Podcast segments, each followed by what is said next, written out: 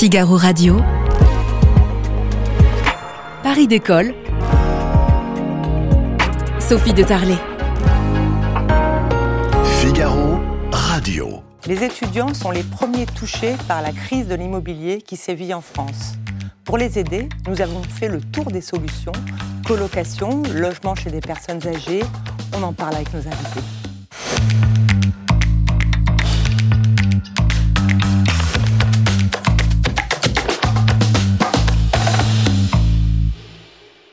Xavier, Ber- Xavier Chaby-Bertrand, vous êtes adjoint de la sous-directrice de, la sous-directrice de la vie étudiante au Crous. Bonjour. Bonjour. William Vieillard, le bien nommé, directeur euh, d'Imogen. Bonjour. Bonjour. Alina Sarbaji, étudiante, et vous vivez chez une personne âgée, on Oui, en bonjour. parlera. Et Jeanne Patureau, journaliste au Figaro étudiant. Bonjour. Alors Jeanne, euh, pourquoi est-il si difficile aujourd'hui de trouver un logement étudiant? C'est vrai qu'il y a une vraie pénurie de logements étudiants en France et qu'elle s'est particulièrement aggravée en 2023. À la rentrée en septembre dernier, il manquait 250 000 logements pour environ 3 millions d'étudiants. Donc ça s'explique de plusieurs façons. La première explication, c'est qu'il y a une forte hausse du nombre d'étudiants en France.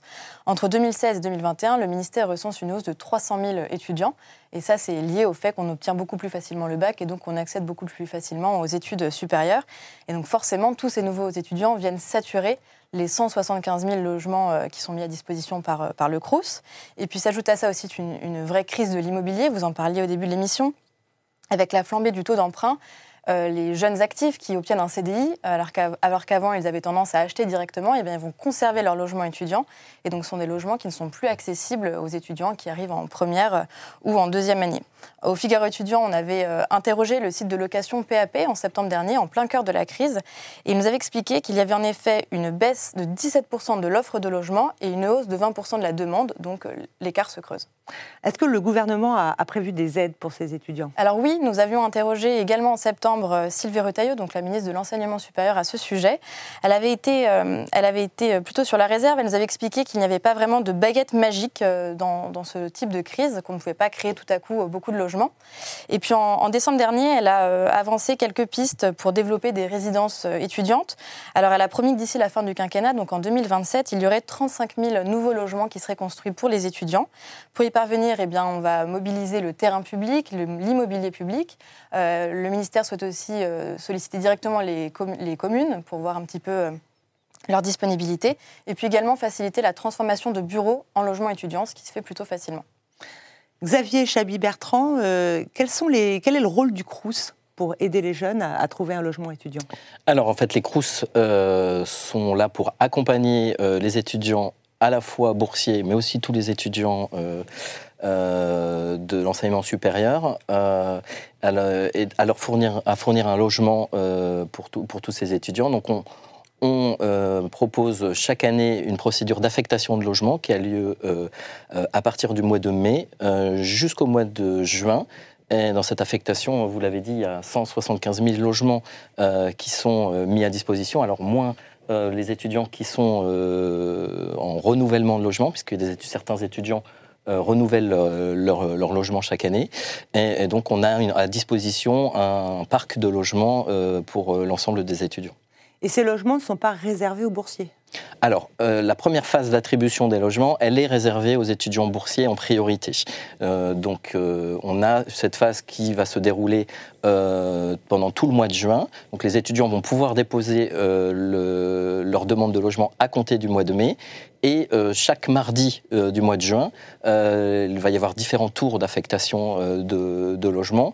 Et cette phase-là est réservée aux boursiers. Après, à compter du mois de juillet, les étudiants internationaux et les étudiants qui ne sont pas boursiers pourront euh, ensuite déposer euh, une demande de logement. Euh, William, William Vieillard, pardon, direct- vous êtes directeur d'Imogen, c'est un site internet, une application. Euh, Qu'est-ce que vous proposez aux jeunes qui cherchent aujourd'hui un logement? C'est vrai qu'Internet a sérieusement facilité euh, l'accès au les logement. agences immobilières, effectivement. Alors nous, on est une plateforme nationale qui met en relation donc les bailleurs, qu'ils soient particuliers ou professionnels, avec les étudiants et les jeunes actifs. Donc on est vraiment sur cette cible-là et on référence tout type d'annonces. Ça peut être des résidences étudiantes privées, sociales, des annonces venant d'agences immobilières, euh, de bailleurs particuliers, des colocations, des co-living, donc vraiment toutes les structures qui proposent des biens euh, qui cible euh, les étudiants et jeunes actifs. Donc on est Euh, visible sur Il y a un gros problème euh, pour le logement étudiant, euh, c'est les arnaques. Euh, comment vous faites justement pour euh, éviter euh, Alors, les, les escroqueries? Les arnaques viennent généralement des, des bailleurs particuliers, puisqu'ils déposent leurs annonces généralement sur des sites gratuitement. Donc les, les annonces des professionnels, forcément, c'est vérifié. Donc là, il n'y a pas d'arnaque. Pour nous, on a une solution de modération pour tous ceux qui déposent leurs annonces gratuitement sur Imogen, où on a différents systèmes, des algorithmes qui nous permettent de vérifier si les photos sont pas récupérées sur Internet, si le prix correspond au prix du marché, euh, si la superficie est en corrélation avec le prix, etc. Donc on a plusieurs facteurs pour déjà avoir des éléments de réponse sur d'éventuelles arnaques. Et si on a un doute, on n'hésite pas à prendre contact avec la personne qui dépose l'annonce pour pousser la vérification. Donc généralement, on demande plus des actes authentiques euh, qu'ils ont pu obtenir chez le notaire, etc., pour vérifier euh, l'annonce en amont. Là aujourd'hui, vous avez des offres, vous en avez combien? On en a à peu près 100 000 au moment où, 100, oui, 100 000 au moment où on se parle. Sur l'année, c'est lissé à peu près à 300 000 annonces en ligne sur toute la France. Et c'est gratuit pour les étudiants? Ah voilà, le principe est simple, c'est gratuit. On va donc orienter les utilisateurs sur notre site pour une création de compte et on va les accompagner de manière pédagogique vers une complétion de dossier en respectant des étapes très simples pour qu'ils puissent euh, d'un coup d'un seul télécharger leur pièce justificative, rendre leur dossier complet et solvable et ensuite ils peuvent candidater sur les offres de leur choix. Donc forcément, il faut bien calculer son budget en amont la localité, donc euh, la localisation où on veut étudier, donc c'est généralement une nouvelle ville hein, pour ceux qui veulent, Et beaucoup Paris. euh, voilà, beaucoup Paris, et donc ensuite ils peuvent candidater et leur euh, dossier est transmis de manière digitale au bailleur qui est derrière l'annonce. Alors il y a une solution, Alina, c'est de vivre chez une personne âgée, tout chez une fait. vieille dame. Mhm. Alors, euh, vous allez nous raconter un peu votre quotidien, mais Mhm. avant, je vais donner la parole à, à Jeanne, qui va nous expliquer un petit peu euh, le concept. Oui, ça s'appelle une colocation intergénérationnelle, arrêtez-moi si je me trompe. Et concrètement, ça permet à un senior de louer une chambre à un jeune pour un loyer modéré. Et c'est important, ce loyer peut être éligible aux APL. Donc c'est un, point à souligner. L'idée, c'est pas du tout de faire du jeune une aide ménagère ou une aide à domicile, mais bien d'accompagner dans le quotidien. Alors pour différentes tâches, hein, ça peut être mettre la table, aider à fermer les volets, parfois euh, accompagner au musée, aider à la lecture. Comment euh, intégrer ces colocations Alors, il est conseillé de se rapprocher d'une association qui va s'occuper de mettre en lien le jeune avec la, la personne euh, qui, qui peut accueillir, donc notamment Ensemble de Génération. Il y a plusieurs associations euh, disponibles à Paris. Euh, passer par une association, ça a beaucoup de- d'avantages. hein. D'abord, ça permet d'être sûr de ne pas se faire arnaquer. Euh, ensuite, ça permet de mettre en lien deux personnes qui vont avoir un rythme qui va pouvoir euh, correspondre, ne pas se déranger euh, mutuellement. Et puis, les associations viennent aussi fréquemment rendre visite euh, au sein de l'appartement ou du logement pour s'assurer que tout, tout fonctionne bien. Euh, Alina, comment, comment ça s'est passé pour vous hein? Eh bien, euh, du coup, ma, ma maman donc, travaille euh, dans une maison de retraite. Et en fait, elle m'avait parlé euh, donc, de cette association.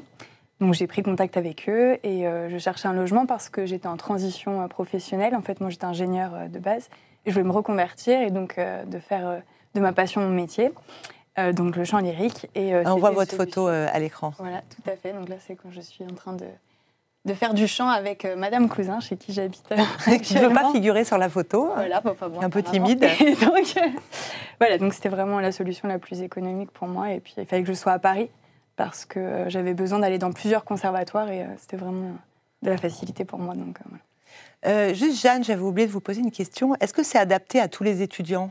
Alors forcément, euh, si on est un étudiant qui aime beaucoup recevoir, qui aime organiser de grandes fêtes étudiantes, C'est forcément pas votre cas, Alina Non, pas du tout. Non non, c'est pas le but. c'est pas c'est pas forcément adapté. En revanche, c'est vrai que si on, on se prête au jeu de cohabiter avec une personne âgée, qu'on est prêt aussi à passer du temps avec cette personne, forcément c'est euh, la solution rêvée puisqu'on on économise quand même pas mal d'argent, notamment à Paris où les, lo- les loyers sont Mm. très élevés. Mais c'est vrai qu'il y a d'autres solutions aussi alternatives. Je pense notamment euh, aux EHPAD euh, qui mettent parfois à disposition des logements, mais vraiment entièrement à disposition d'un étudiant et en contrepartie euh, également d'activités. Donc euh, l'étudiant vit dans cet appartement mais doit se rendre une à deux fois par semaine dans l'EHPAD euh, aider notamment pour des ateliers de danse. euh, voilà. Oui, ça correspond pas. Euh, Vous, vous aviez un profil particulier, alors vous n'êtes pas du genre à faire des fêtes euh, chez Mm. Madame Cousin Non, Non, non, pas, pas vraiment.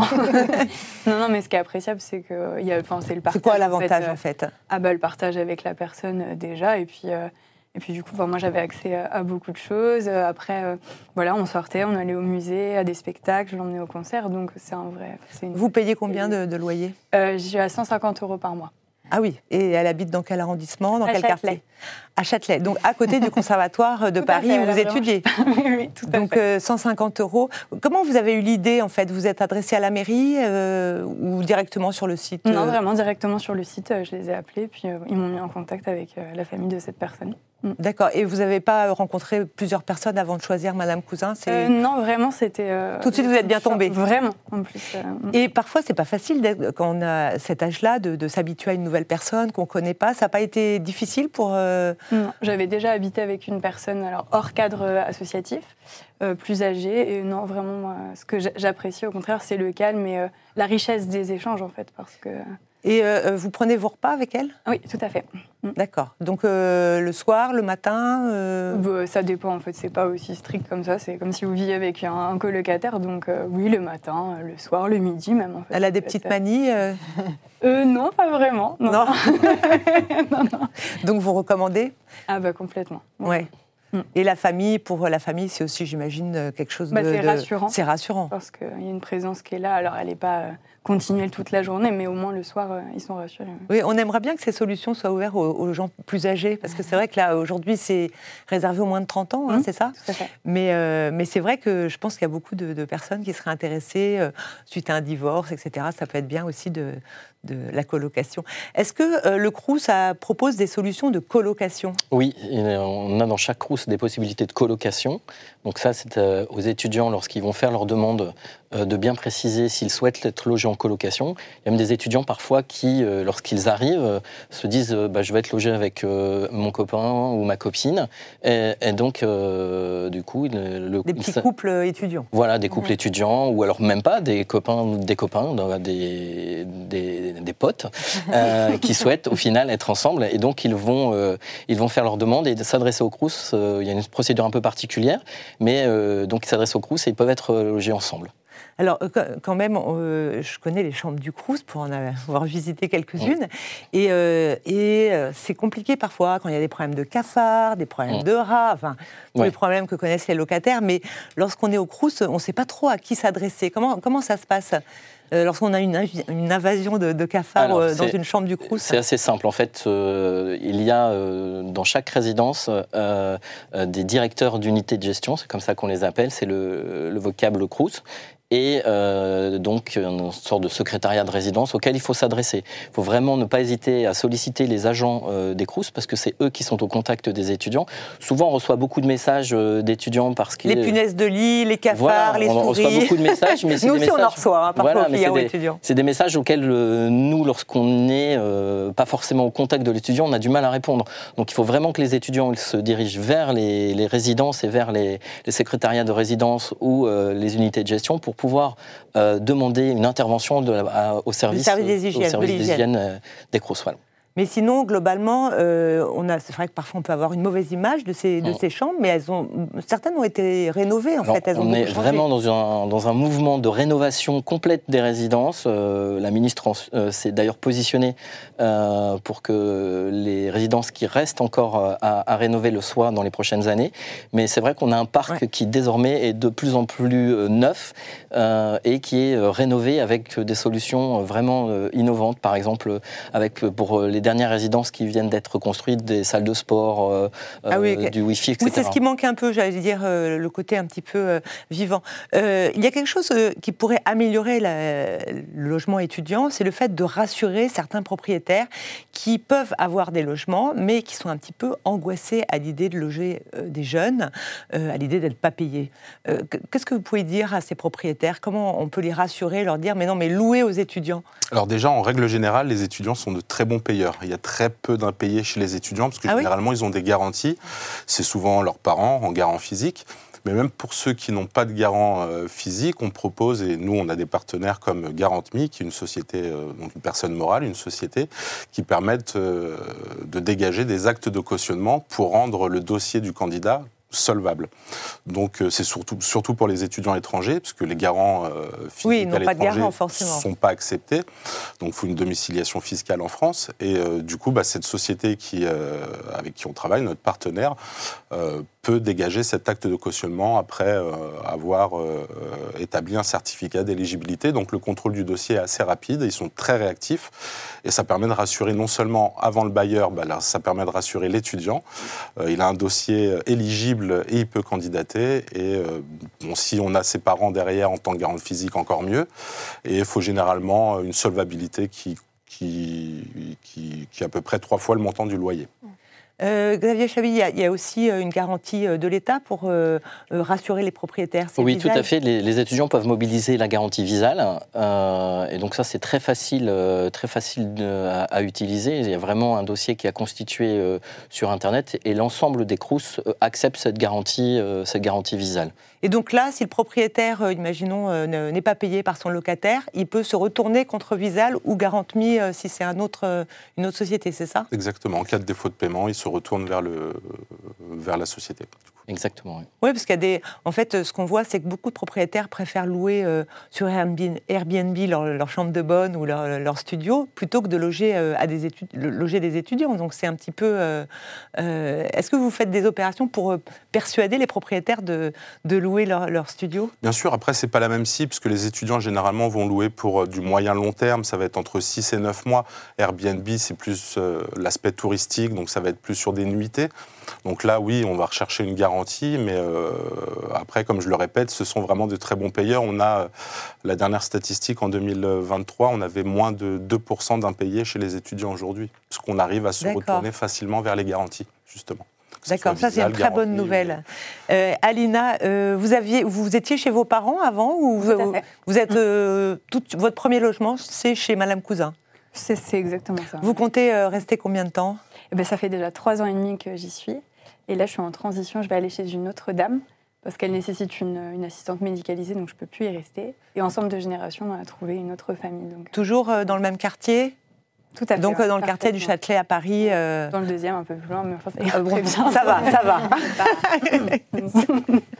C'est euh, c'est une bonne solution finalement pour vous. Vraiment. Et puis, euh, passer par une association, ça permet vraiment d'avoir un accompagnement. ouais. On n'est pas laissé. euh, Est-ce que vous avez eu des soucis euh, où justement l'association a pu, a pu vous aider à ce bah, moment-là là, en l'occurrence, enfin, c'est pas un souci, mais c'est une fin. euh, C'est-à-dire euh, Madame Cousin est un peu trop âgée, euh, commence à devenir dépendante, c'est ça? Voilà, bah, là, voilà, donc elle nécessite un- un- une présence plus importante, on va dire ça comme ça. Là, vous êtes pas là la journée. Vous êtes là la journée ou vous êtes là Pas que la nuit. Ah, je suis là la nuit. Et du Vous coup, êtes là le la soir- nuit Mhm, et le matin. Et ça vous est déjà arrivé qu'elle, je sais pas, qu'elle tombe malade, que non, euh, Non, après, la famille était là pour, pour s'occuper d'elle aussi, donc elle n'est pas toute seule. elle n'est pas Non, toute non. seule. D'accord.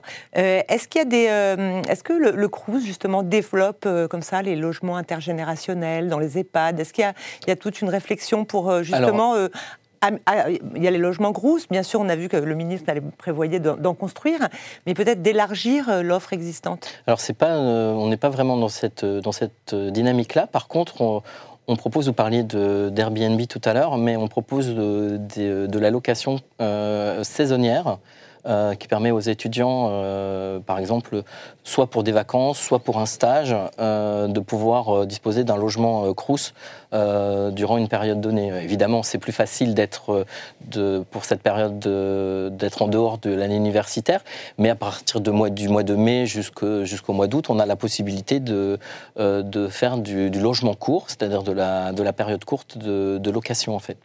Donc ça va permettre, par exemple, à un étudiant d'avoir un logement pendant sa période de stage. Par exemple, ça peut être ça, ou un étudiant qui, euh, euh, je sais pas, qui habite à Lille et qui souhaite aller à Nice pour quelques jours, il a cette possibilité de réserver un logement Crous euh, durant cette période. Bon, on sait qu'avec les JO, ça va être compliqué. Il y a beaucoup de propriétaires qui préfèrent, euh, euh, je sais que euh, beaucoup de propriétaires préfèrent garder leur logement plutôt que de le louer à des étudiants, en se disant, bah, on va se faire beaucoup d'argent. Vous le voyez déjà, cette tendance? Alors pas forcément, parce que nous, sur notre portail, il y a forcément un mois de vacances par an. C'est au moment où l'étudiant part des lieux et le nouvel étudiant, euh, nouveau étudiant, le nouvel étudiant rentre dans, le- dans les murs du même appartement. C'est généralement pendant l'été. hein, ça peut être euh, au mois de. Oui, c'est le moment où ils rentrent chez leurs parents. Et là, comme les Jeux Olympiques tombent pendant cette période-là, donc ils vont, peut-être passer par Airbnb ou d'autres solutions euh, de nuitée pour, pour loger euh, les touristes. Mais il n'y a pas des propriétaires qui se disent je ne veux pas louer mon appartement euh, toute l'année parce que je prévois de le louer pendant les, non, euh, vu la les durée JO. des Jeux Olympiques, non, ça va pas changer grand-chose sur la durée. Euh, La haute saison pour les étudiants commencerait à la rentrée. hein. C'est en vraiment, septembre. Voilà, les recherches de, de logement euh, débutent à- au moment des résultats de parcoursup, au moment des résultats du baccalauréat. Donc là, c'est à ce moment-là où les jeunes se positionnent sur des logements. Donc, euh, en fonction de leur rentrée, que ça peut être septembre ou octobre, mais ça ne change rien ce mois de vacances, euh, au moment des JO, hein, du coup, au mois de, mois de juillet. Au mois de juillet et Mois de première juillet, semaine. Voilà, donc, euh, Euh, Il y a une solution qu'avait euh, proposée Emmanuel Macron, euh, ce serait de développer des formations dans des petites villes de province où les loyers sont plus bas. Euh, Est-ce que vous et j'ai vu qu'il y avait pas mal d'écoles, euh, d'écoles de commerce, d'ingénieurs qui développaient des bachelors euh, dans des petites villes, dans le Sud-Ouest, etc., dans le Midi, où évidemment les loyers sont pas aussi élevés qu'à Paris. Est-ce que vous le remarquez déjà des Oui, on la l'a. tendance hein? Forcément, il y a des villes plus tendues que d'autres, mais il y a des villes qui restent même très attractives, qui sont un peu plus petites que Paris, hein, forcément, mais qui restent très attractives parce qu'il y a pas mal d'infrastructures qui naissent destinées aux, aux jeunes, donc des nouvelles écoles, voilà, des nouvelles formations. Est-ce qu'il y a des villes comme ça qui émergent, euh, qui commencent Voilà, à et on émerger? voit que la demande euh, s'accélère en fonction de l'offre. Donc il y, a des- il y avait des villes qui, qui, qui étaient en souffrance, Tours, hein. euh, voilà, comme euh, Amiens, Valenciennes, euh, exactement, Metz. Roubaix, même avec euh, il y a des- Voilà. pas mal d'écoles de commerce. hein, on a les decks. nous. C'est ça. Nous, on le voit sur, sur les villes, voilà, en Amiens, un peu, un peu dans le nord, hein, qui, qui, qui pêchent un petit peu, qui ont beaucoup plus d'offres que de demandes. Mais là, euh, dans des villes de, de cette taille-là, hein, comme Tours, comme Orléans, comme Clermont-Ferrand, on a on voit l'augmentation de, de la demande, ce qui est rassurant pour les bailleurs. Et du coup, bah, ça donne, euh, on va dire, une dynamique de, construction, des nouvelles résidences privées qui naissent, euh, donc des solutions pour les jeunes euh, dans ces villes-là. Et moi, j'ai vu qu'il y avait une petite tendance aussi, c'est les colocations écolo. Alors, je ne sais pas si vous avez entendu parler de ça. Non, est-ce que vous n'avez pas des amis qui... Oui, si ça vous, si. ça vous parle Tout à fait.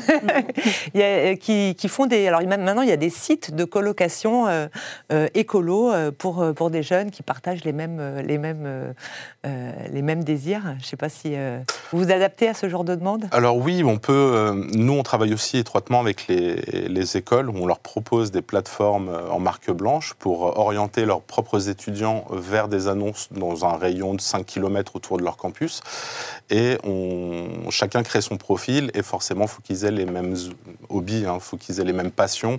Il ne faut pas mélanger un festif euh, de quelqu'un qui est Avec un rat de bibliothèque. voilà, qui est, qui est non fumeur d'un fumeur. Enfin voilà, toutes ces, tous ces critères-là sont importants pour euh, que la colocation soit réussie et surtout que l'étudiant trouve toute sa concentration, puisque l'objectif c'est de réussir ses études. Oui, c'est vrai que je le vois, par exemple, nous, on suit beaucoup euh, euh, les écoles de commerce, et souvent, les étudiants euh, ont, euh, ont accès à ces sites particuliers, et en fait, c'est des marques blanches. C'est vous qui gérez derrière. Voilà, c'est ça. Donc nous, on travaille à peu près avec 200 campus en France. Où Ah oui. On développe ces plateformes-là. On, donc on référence les annonces dans ce rayon de 5 km. Puis c'est rassurant, les propriétaires se disent Et je le loue à un étudiant de ça. telle école. Ça rassure surtout les parents, parce que généralement, c'est les parents qui accompagnent souvent leurs enfants dans Oui. la recherche du logement. Et donc, quand, ils se- quand l'école euh, leur dit, bon, nous, on a une solution de logement euh, autour, euh, autour, Autour de du la campus, ville. Oui. ça rassure, parce que généralement, pour euh, le bien-être de l'étudiant, il ne faut pas qu'il fasse plus d'une heure de transport par jour pour euh, atteindre son, son campus. Vous, vos parents habitent euh, loin de Paris hein? En banlieue, En à banlieue. côté de Saint-Germain-en-Laye.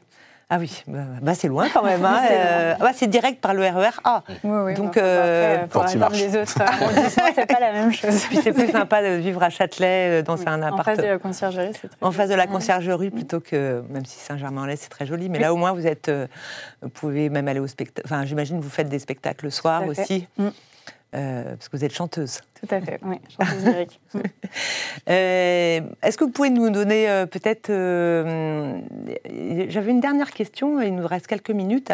Euh, il existe des résidences étudiantes, mais il existe aussi des internats euh, pour les étudiants. Euh, je pense à tous les étudiants qui sont en classe préparatoire. Il y a l'internat de la rue Blanche dans le 16e, qui est aussi géré par le Crous.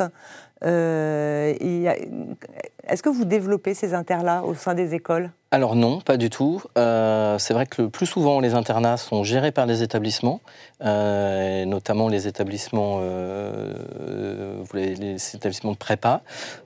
C'est pas du- Janson de Sailly, exactement. Henri IV, ça c'est l'établissement. Et puis il y, a- il y a des internats qui, euh, qui vraiment qui logent uniquement des élèves de prépa, par exemple. Mm, Mais alors, on n'est pas, on- on n'est pas encore dans cette démarche-là. Euh, on est vraiment sur de la résidence étudiante classique qui permet de mélanger en fait l'ensemble des, l'ensemble des étudiants.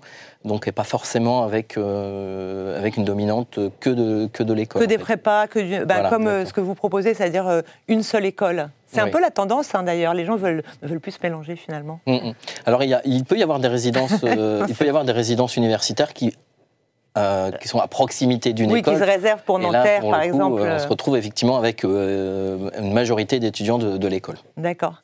Merci beaucoup. Merci à tous. Merci euh, Alina. Merci euh, Merci euh, Xavier. euh, merci William Vieillard. Je ne vais pas oublier votre nom. Et puis bien sûr euh, Jeanne Patureau euh, et Cécile euh, euh, à la programmation. Merci et à très bientôt dans une nouvelle émission de Paris d'école.